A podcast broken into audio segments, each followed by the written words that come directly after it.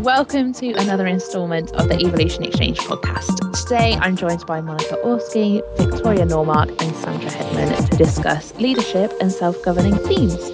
Before we get into the topic in a bit more detail, though, let's work our way around the room some introductions. So, Monica, do you want to kick us off? Sure. Thank you, Abby. I'm Monica Orski.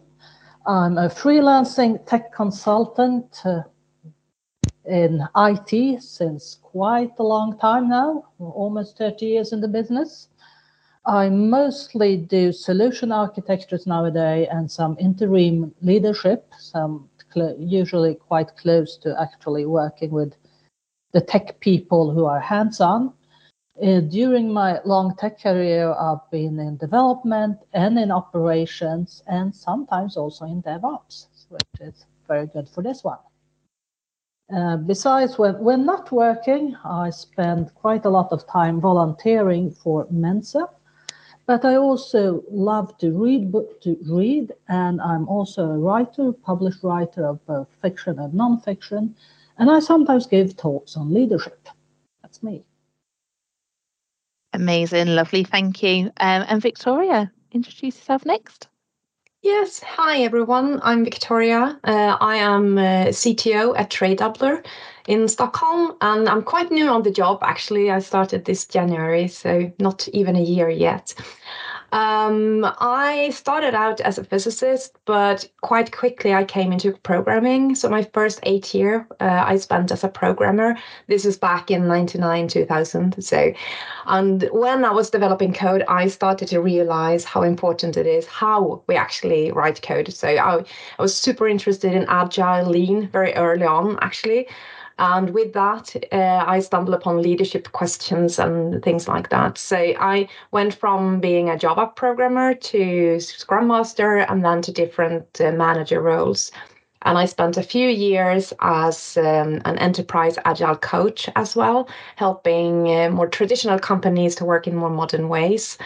Uh, but after a few years of that, I went back to being employed again into different manager roles and ended up as a CTO. So that's basically me. Thanks.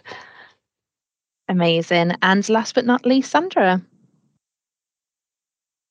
Hi. First of all, thank you for having me in this podcast. I'm Sandra Hedman, and I'm working at Tietoevry. I'm working in the banking field so in our unit, we work as a product vendor towards the banks in the Nordics, where I'm a part of a DevOps team. Uh, the team contains of uh, business analysts, Scrum masters, and product owners, and myself that are working as a DevOps manager. Um, since we're working towards the bank, we have a very close uh, relationship together with the banks, and my role is also kind of a customer responsible. So I'm, if I'm trying to describe it in the best way, I'm working as a messenger between the customer and back into the organization. And we started quite recently with working with DevOps. It was about one and a half years ago we started it. So we're definitely definitely on a learning path at the moment. And uh, myself, I've been working at Seattle Tietoevry for about two and a half years. I used to work at the stock exchange in the heart of market operations for trading services in Europe. And outside work, I'm trying to balance the work life balance with a one year old son at home. If the weather allows, I try to take the family out for any outdoor activity. I'm trying to learn playing golf whenever I have time for that. And my ambition is to start with social compete by next golf season 2024 so we'll see how it goes with that project. Nice. We'll uh, keep an eye out for uh, the results on that one. Hi everyone. This is chris bennett here the nordics managing director here at evolution we're committed to doing recruitment in a different way that adds value to both our clients and candidates by providing you with amazing speakers and leading edge discussions on what's going on in the tech scene at the moment. There are three reasons why you should contact me. If you would like to speak on a future podcast, if you are interested in hiring awesome tech data, product, or gaming freelancers for your business, or if you are looking for an exciting new organization to work with, please get in touch. Thank you so much for listening, and I really hope to hear from you soon. Please enjoy the rest of the podcast. Amazing. So now that we all know you a bit better, we'll get stuck into the questions that you've all prepared. So, as usual, make our way around the group where you can ask your own questions and share your thoughts about our topic of leadership and self governing teams. So, the first question that you all wanted to address before we got into your individual questions was what do you mean by DevOps? So, what are all your definitions of DevOps and what does it mean to you and your company? Yeah, I can maybe start uh, because I have, I think this notion of DevOps has changed over the years a lot. When I first heard about it, it's a long time ago, uh, and then uh, the cloud didn't even exist and stuff like that. So it was all about actually deploying software on data centers or, you know, uh, and in the beginning, it was more about like having uh, developers sitting next to operations, uh, the, the, the, guys in operation and working very closely. But then people started talking about oh, it's a culture, it's collaboration, or then it started to get into its technology, and we started talking about continuous delivery and how to work with pipelines. So it can be, you know, everything from technology to a culture to, to yeah, and it has actually shifted over the years. So I'm curious about your experience, Sandra and Monica, what do you say? What what is DevOps for you? Because to me, it's almost everything of the above. so, what is it to you? Well, I can kind of agree that yes, it can mean many different things. And as as a freelancing consultant, I kind of try to ask the first thing what do you actually mean in this company when you use words like DevOps or words like agile and so on, other nice words out there. But I say that common the common thing is to make everyone in tech aware that there is no there is not only development, there is also the operation, the production part. Or the other way around, make everyone working in the production part of tech aware that well it's not only about production it's also about continuous development and improvements and sometimes entire new versions. Yeah i would say uh, definitely from coming from a different work of view different uh, from uh, sorry I can definitely say from working differently before, um, when we worked with the development team and a separate support team operations, uh, that now when working with DevOps, that is definitely a way of working as a facilitator uh, that keeps the development side and operation side talking with each other. So it's really important to definitely work in cross teams and do the uh, the the common way of um, the common way of um, collaboration at all the time and facilitate that going forward. And um, it's not only to support the entire delivery uh, of the product. It's definitely also about about having the control of uh, what is coming in as uh, perhaps bugs from our customers and uh, ensure that it is aligned together with the development team and we have the same view on how we should approach our work and definitely if there's anything we identify with certain bugs or anything that needs further development that we are aligned and can provide that as a really solid software product to back to our customers Yeah, and I think that the whole DevOps concept actually evolved a lot with with cloud technologies and when Google introduced the SRE kind of role where you're more more everyone's more or less a software engineer suddenly and you have to build away um, like issues you see and yeah things that are happening. So it has really changed over the year, I suppose, with new technology. So yeah. I can also see it as a risk sometimes that people say, oh, yes, we have a pipeline, so we're doing DevOps. Exactly. Not mm. understanding all the other parts. Exactly. And that actually leads up to our next uh, uh, question that I would like to ask, uh, which is how it's all connected. I mean, we do have, as you mentioned, the pipelines, the technology to be able to release software several times a day um, and automate automatically test it and so on. We have those beautiful pipelines, but I mean, how can we use them if we don't have the right development processes in place where we actually do smaller experiments, getting feedback fast and so on, which is process. And that process won't work if we don't have like a culture where we dare to experiment and we are allowed to experiment and we don't have to ask for permission um, where we can have these quick feedback loops. And that is definitely connected to leadership. Uh, do we have this psychological safety that we want to have for our team so they so they have this like daring to experiment and so on? So it's all connected in one go. Uh, i would like to hear a little bit about the rest of you what you think what, what's most important to make this DevOps work? Um, I mean, sure, you can build a beautiful technical pipeline, but if you never push, if you don't release several times a day, what's the purpose of having it? So, do you have any like anything to share?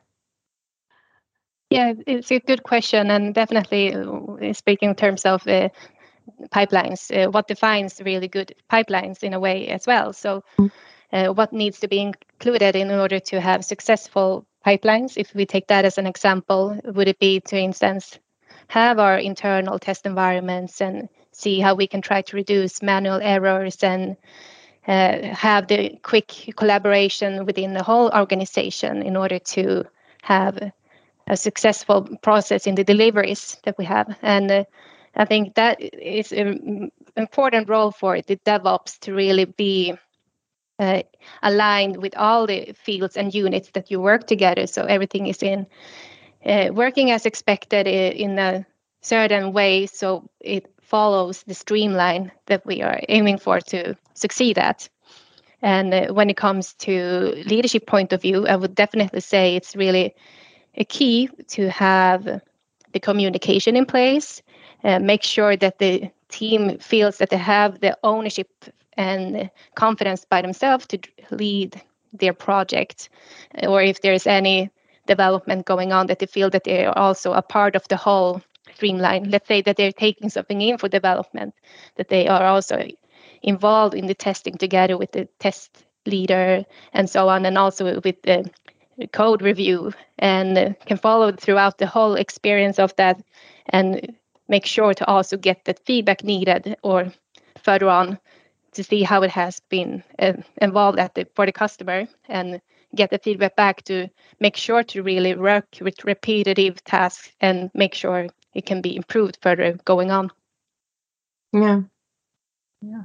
I I agree and I'd say that a test pipeline is actually key here because that's not uh, of course, with some systems, you can actually do real live releases several times per day, but there are not that many systems out there where you want to do that.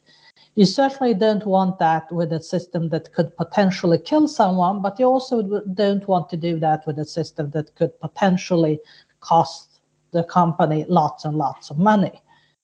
But you do want a continuous integration for testing, and you do want, I'd say, to make people feel that it's perfectly normal to crash the test system.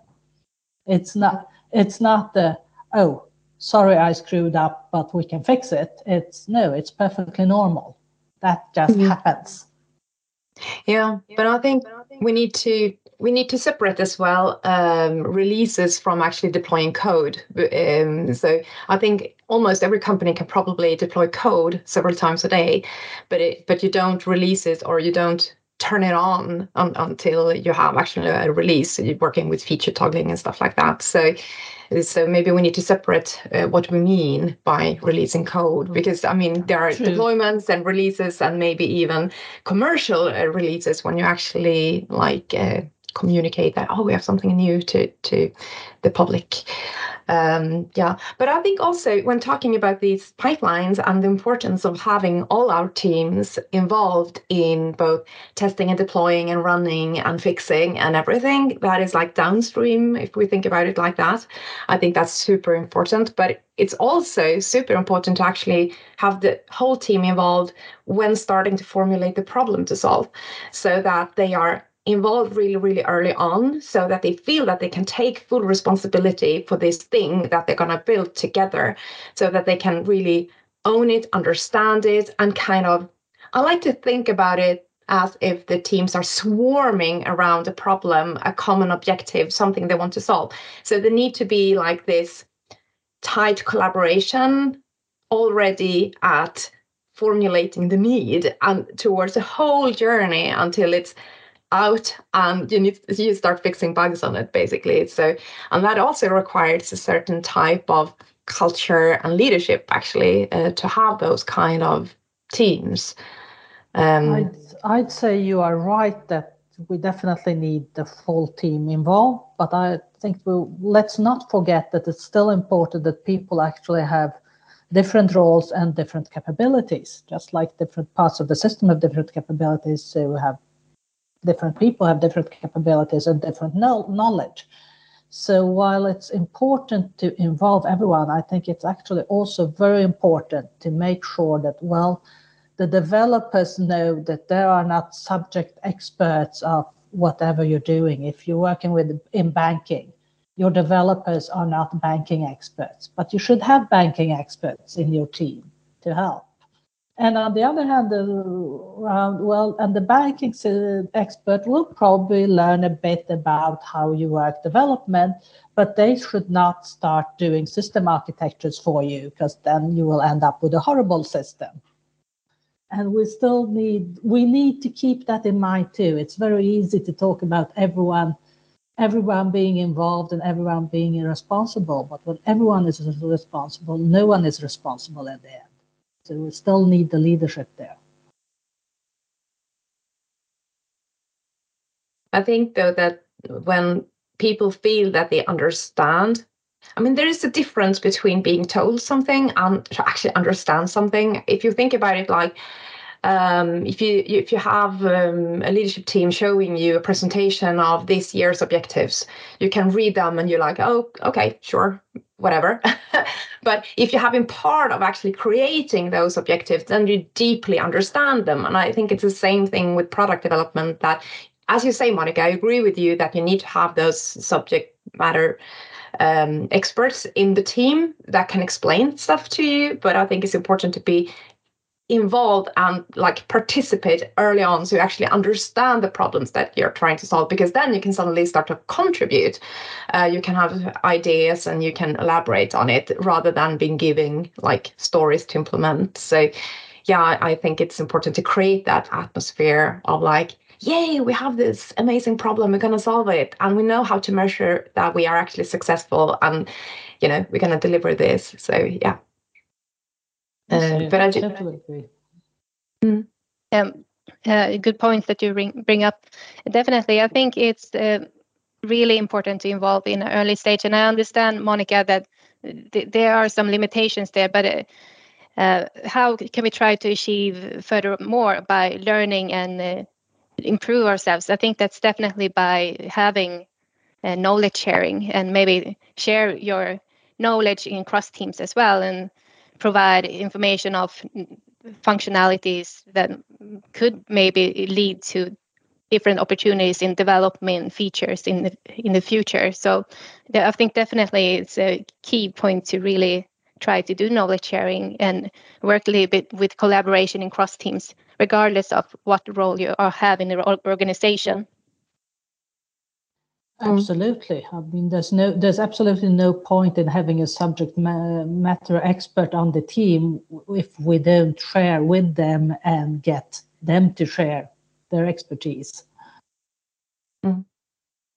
I mean, wasn't that how the role of the product owner was supposed to be from the beginning? That it was a bridge uh, between, you know, the customer and the customer need and, and everything, and the team, one foot uh, in like uh, maybe talking to the account managers and people that have contact with real customers, one foot there and the other foot in the team, translating all of that to developers so that they understand what to build rather than hand over with like written requirements. I think that was the whole intention from the start. And I think the DevOps role is similar to that one foot in operations, one foot in development, and bringing them together, a person bringing them together that rather than written like requirements and instructions. Uh, and I think that's the whole idea here to have people bridging the gaps, even though we have different roles. So, yeah, completely agree with you there. Mm. Perhaps this leads to my other question, if uh, if we're following the same track here, and that mm. is how to achieve more value by setting DevOps procedures into the daily work.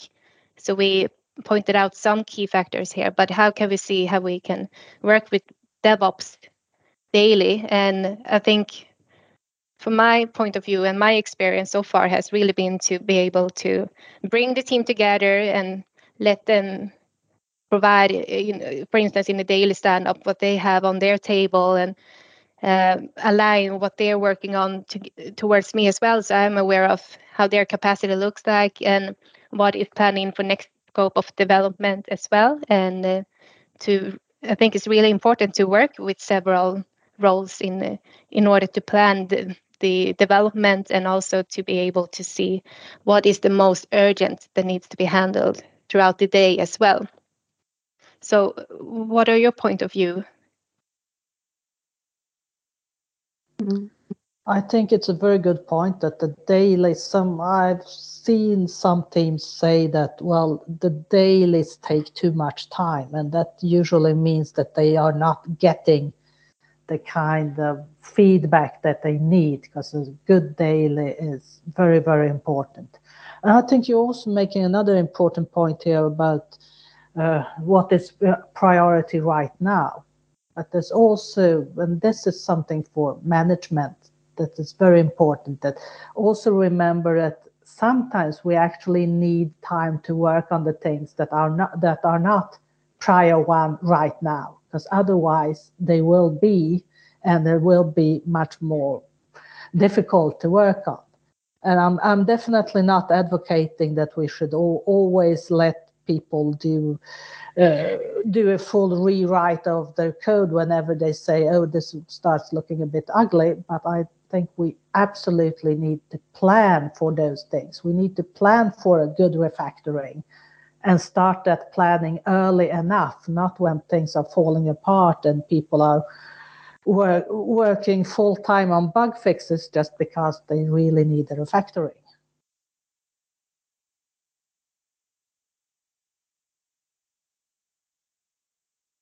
I don't know if you have seen this. Um, I don't know if, if, it's coming more and more or not, but um, the importance of developers understanding how the code runs, especially in the cloud, uh, because it drives such a high cost. So we really need the developers to learn and understand like how to optimize the software to not drive high cost. Have you seen that too in companies you've been at? Uh, I've seen a bit of it, and I mm. think it's very important. There's some something I I have to admit I myself only quite recently got aware of is that it's not only a matter of cost, it's also a matter of environment, of how mm. how much electricity we will need to run our True. system. And it's very, and it's actually very interesting that uh, at least uh, most of the developers I have worked with are much get much more eager to optimize when we start talking about uh, sustainability issues rather than just not driving costs. So that may, maybe that could be a tip off to make make people involved by talking about the big picture, not the, not only the cost for the company. Mm. Yeah, maybe the environment hits them harder than than uh, the company budget. um, really affects you. No, because I, am I'm, I was thinking about your morning meetings, Sandra, or morning uh, stand-up meetings, I should say. That doesn't have to be in the morning. Um, that that is important to also have a learning process ongoing on like um, what drives uh, performance in, in in the ops environments and so on. So yeah. Mm.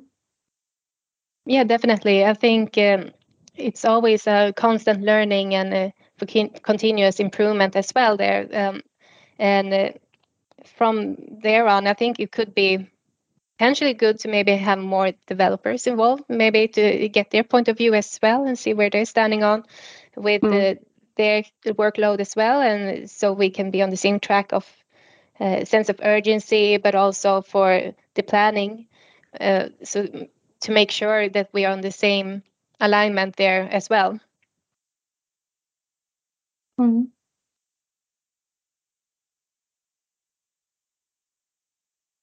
Nice. Okay. Um, well, that was a lovely, natural conversation. I didn't even have to get involved with asking you guys about your questions, which is great.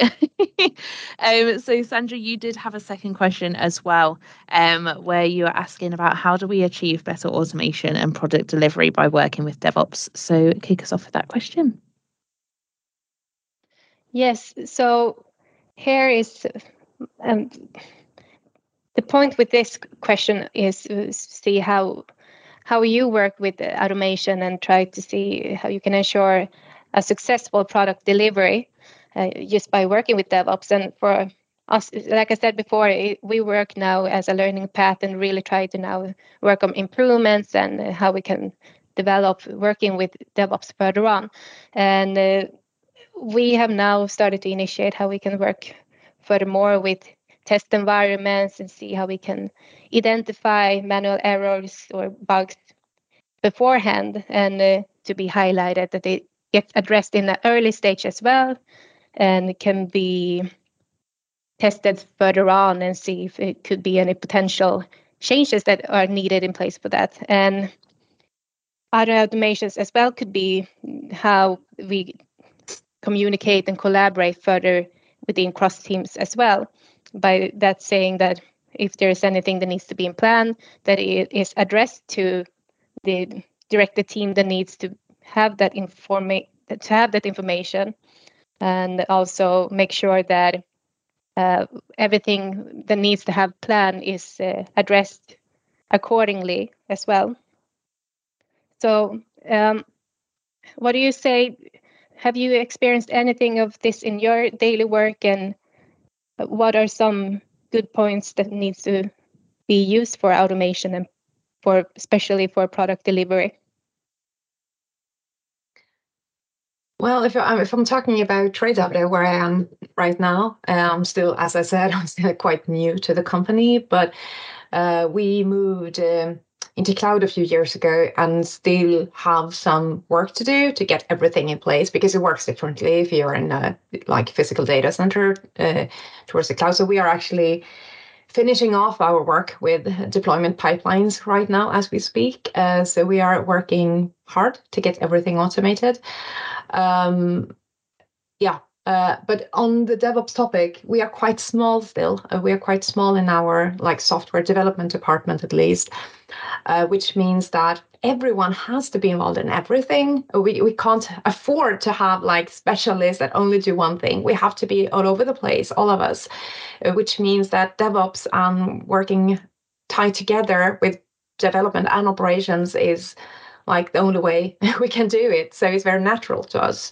Um, but we are, as I said, in a process of uh, automating everything because we really want uh, to just push a button and get get the code out. Uh, but that doesn't mean that it's released publicly every time we push the button. Um, we want to work with feature toggling and you know turning everything on when all the teams are ready with one big feature then we can turn it on. So but we want to push code continuously out into production. So yeah.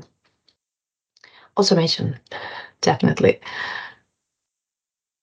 I'd also say yes, automation. A good, a nice thing about automation is that yes, my engineering brain loves it, and all the engineers I ever worked with love automation because that takes all takes the tedious, boring stuff that you do over and over again off your off your table and off off your computer to something else, which I think is also part of the core of the technical part of DevOps that yes, we want to automate because we want this to be efficient and we want people to use their brains for where their brains are actually needed, not to try and follow an exact instruction for something they have done 10 times over and will now forget because they are thinking about coffee instead or something.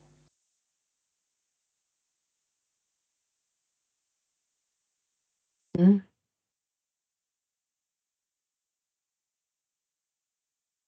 Did that answer any of your questions, Sandra? Yeah, absolutely. And also, I think it's really important to clearly have defined goals as well and the right expectations. Mm. Uh, so this can be so automated as possible and uh, defining the team goals as well so everything has uh, that streamline uh, with the expected time frame for the automated work uh, to mm. be done uh, so yeah definitely i would say that answered the question Good. We actually try to automate the release notes as well. so now they're actually, I mean, not not public release notes, but but internal release notes are also automated. So that's one way to go. You can do that through Jira if you use it. So that's quite nice. Mm. That sounds really nice. That also sounds like something that your developers should really love to do. Mm. Yeah, especially from uh, reducing a lot of admin tasks as well and uh, mm. focus on uh, more development work and can mm. leave the, that type of work behind. So definitely. Mm. Amazing, nice. Well, Monica, we'll move on to your question next then. And you asked, how do we set the right boundaries to enable teams to be self governing? Um, so, give us some context behind your question and your thoughts and opinions. Yes, uh, well, do we do want self-governing teams? We do want we do want efficient teams. I'd say first thing, and in order to get this, we definitely don't want people to just do exactly what they are told and then wait for being told the next thing, which is within Swedish work culture. This is fa- fairly easy to achieve. We have very much of a consensus culture, but we also have very much of a culture that, okay, so this is your task, you solve it, you ask me for details only when you need to ask and go on with it. This should, of course, work for teams as a whole, and we want that. But we also know that for the teams to be efficient, they need some boundaries to what they are doing. Well, if you're if you're supposed to to develop to develop a sorry?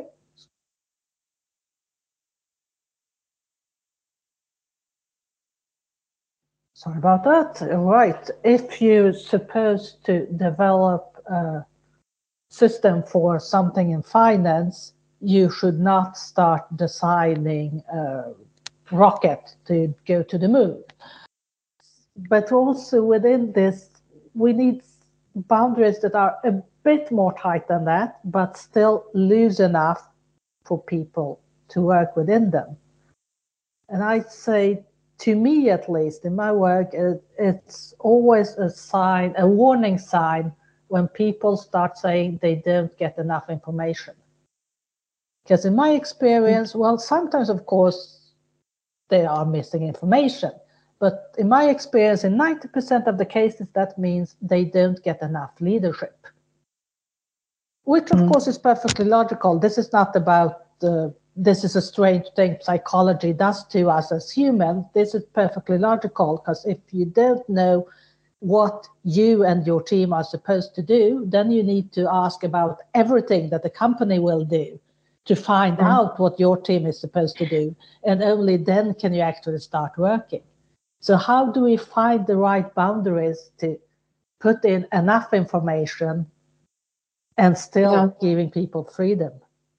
I think we need to also understand the difference between information and creating understanding because if we are looking to give uh, information it's very easy. It's, it's a pitfall actually as a manager that you start to get into more and more details. You give them everything like all information you actually can give you give them and that is uh, a pitfall because then they drown in information instead of creating understanding so that they understand their context who are they dependent on which are their stakeholders which is the problem that they're going to solve as i mentioned before um, to create understanding is a different thing than to give information and a good way of creating understanding, in my experience, is to actually make people involved. And that's not the same as like uh, consensus and everyone needs to be involved in everything. It's not about that at all. It's about the right people being involved in the right topics. Um, so, as, as I mentioned before, it's a very big difference between just presenting like a vision or objectives or whatever it is, showing a PowerPoint to people. It's a huge difference to that. That doesn't really create understanding. Um, instead of maybe running a workshop or getting people involved early on, asking for their input very early in the project before the, the objectives are decided, you actually start getting input. So when you present the objectives, they have been part of it from the beginning and they actually understand those. So I think that is like maybe a skill set, I don't know, with managers to be able to create understanding instead of giving all the details and too much information um, which is not relevant. So I think that is one thing, maybe. I think one important tool as well is that we need to be able to provide the resources and the support that is needed for that and ensure that they have the necessary resources uh, and uh, the support to accomplish their goals. And that could be by training or if there would be mentoring as well to go through that type of uh, stages. And uh, for, in terms of for DevOps self-governing, I think it's definitely a procedure that needs to be implemented as a way of working. Uh, just to see how cross teams can work in the most efficient way by setting up certain sessions, perhaps, uh, so they can do the collaboration and brainstorming as well and have that empowerment uh, to drive that knowledge further and how to try to do the collaboration with, as a stronger team together and do their work uh, with the daily tasks better. So I think that one that is one of the really important things for uh, self governance and also to set the it's expected setup as well as, as you mentioned monica with the boundaries and also for the constraints. But I think that's very good to address that as well for the whole organization, so everyone is aligned with uh, the expected setup as well. And of course, it's really important to try to challenge as well if you see if there's possibilities for any improvements. But I think it's really good to have a kind of a, a frame as well and try to see how to work with certain objectives, but also uh, for further improvements for that as well. Mm. Yeah, I think I mean a team can't be self-governed or make make its own decisions without understanding how they fit into the whole. I mean that's the whole thing. Um, because if you don't understand how your decision affect other teams or other people or your stakeholders and stuff, then you can't make decisions. So I think that is the and that, that's leadership, I suppose, Monica. Maybe that's what you mean. But um, to make the team understand how they fit into the whole, um, which are dependent on them and so on, and which to communicate to. Um, so, yeah, that's a form of boundary, I suppose, to understand. Those are very good answers. I'd say, yeah, I like I like how Sandra says constraints rather than boundaries. Maybe that's mm. a better better word to use. And also, there's of course understanding, understanding and knowing how to put things in, and maybe maybe that's something to aim for in management to have people not say uh, they they lack information, but that they don't understand it yet. That would definitely be step forward. And also of course create the safety for people to say i don't understand it. We need we need to talk about it. Mm. i think as a manager i think having this culture of psychological safety where people dare to speak up, where people dare to say, Hey, I don't understand this. I feel stupid. I don't understand it. That they actually dare uh, to do that is so important because if you don't have that kind of culture around you, you will never hear when something is going completely wrong. Uh, and you want people to tell you this is going completely in the wrong direction right now you want to hear that as a manager so to foster that kind of culture and always like I don't know how to put it. It's it's hard to say that you always should be happy about bad news because maybe you're not happy about bad news, but you should be happy that you get the bad news. Um, so fostering that culture, I think it's very core to a lot of things actually, both for as I mentioned before, for innovation and experimentation, it's it's um, really core to have this psychological safety, but also to avoid catastrophes happening. It's really important to have that culture with people dare to speak up um, and speak their mind. So yeah. That's, that's a very good. That's a very good point. And yes, definitely to to remember when in management, to remember as a leader at any any level that yes, I should maybe not act happy about bad news, but always be happy about people telling me the bad news. Yes. Especially uh, if they tell me before it's all burning around us. Yeah, already when they suspect something could go wrong, you want to hear it. Yes. Mm. Lovely. Well, we've gotten to the end of your questions. Do you guys have any other follow up questions that you wanted to pose to the group? No? Amazing. Well, we'll leave the podcast there then. Um, so, again, this has been the Evolution Exchange podcast. I just want to take this opportunity to thank Victoria, Sandra, and Monica for joining us on this episode. And thank you to the listeners um, for listening as well. If you would like to get involved in one of our upcoming podcasts, you can reach out to me on LinkedIn or by email at abby.stokes at evolution nordics.com. See you next time.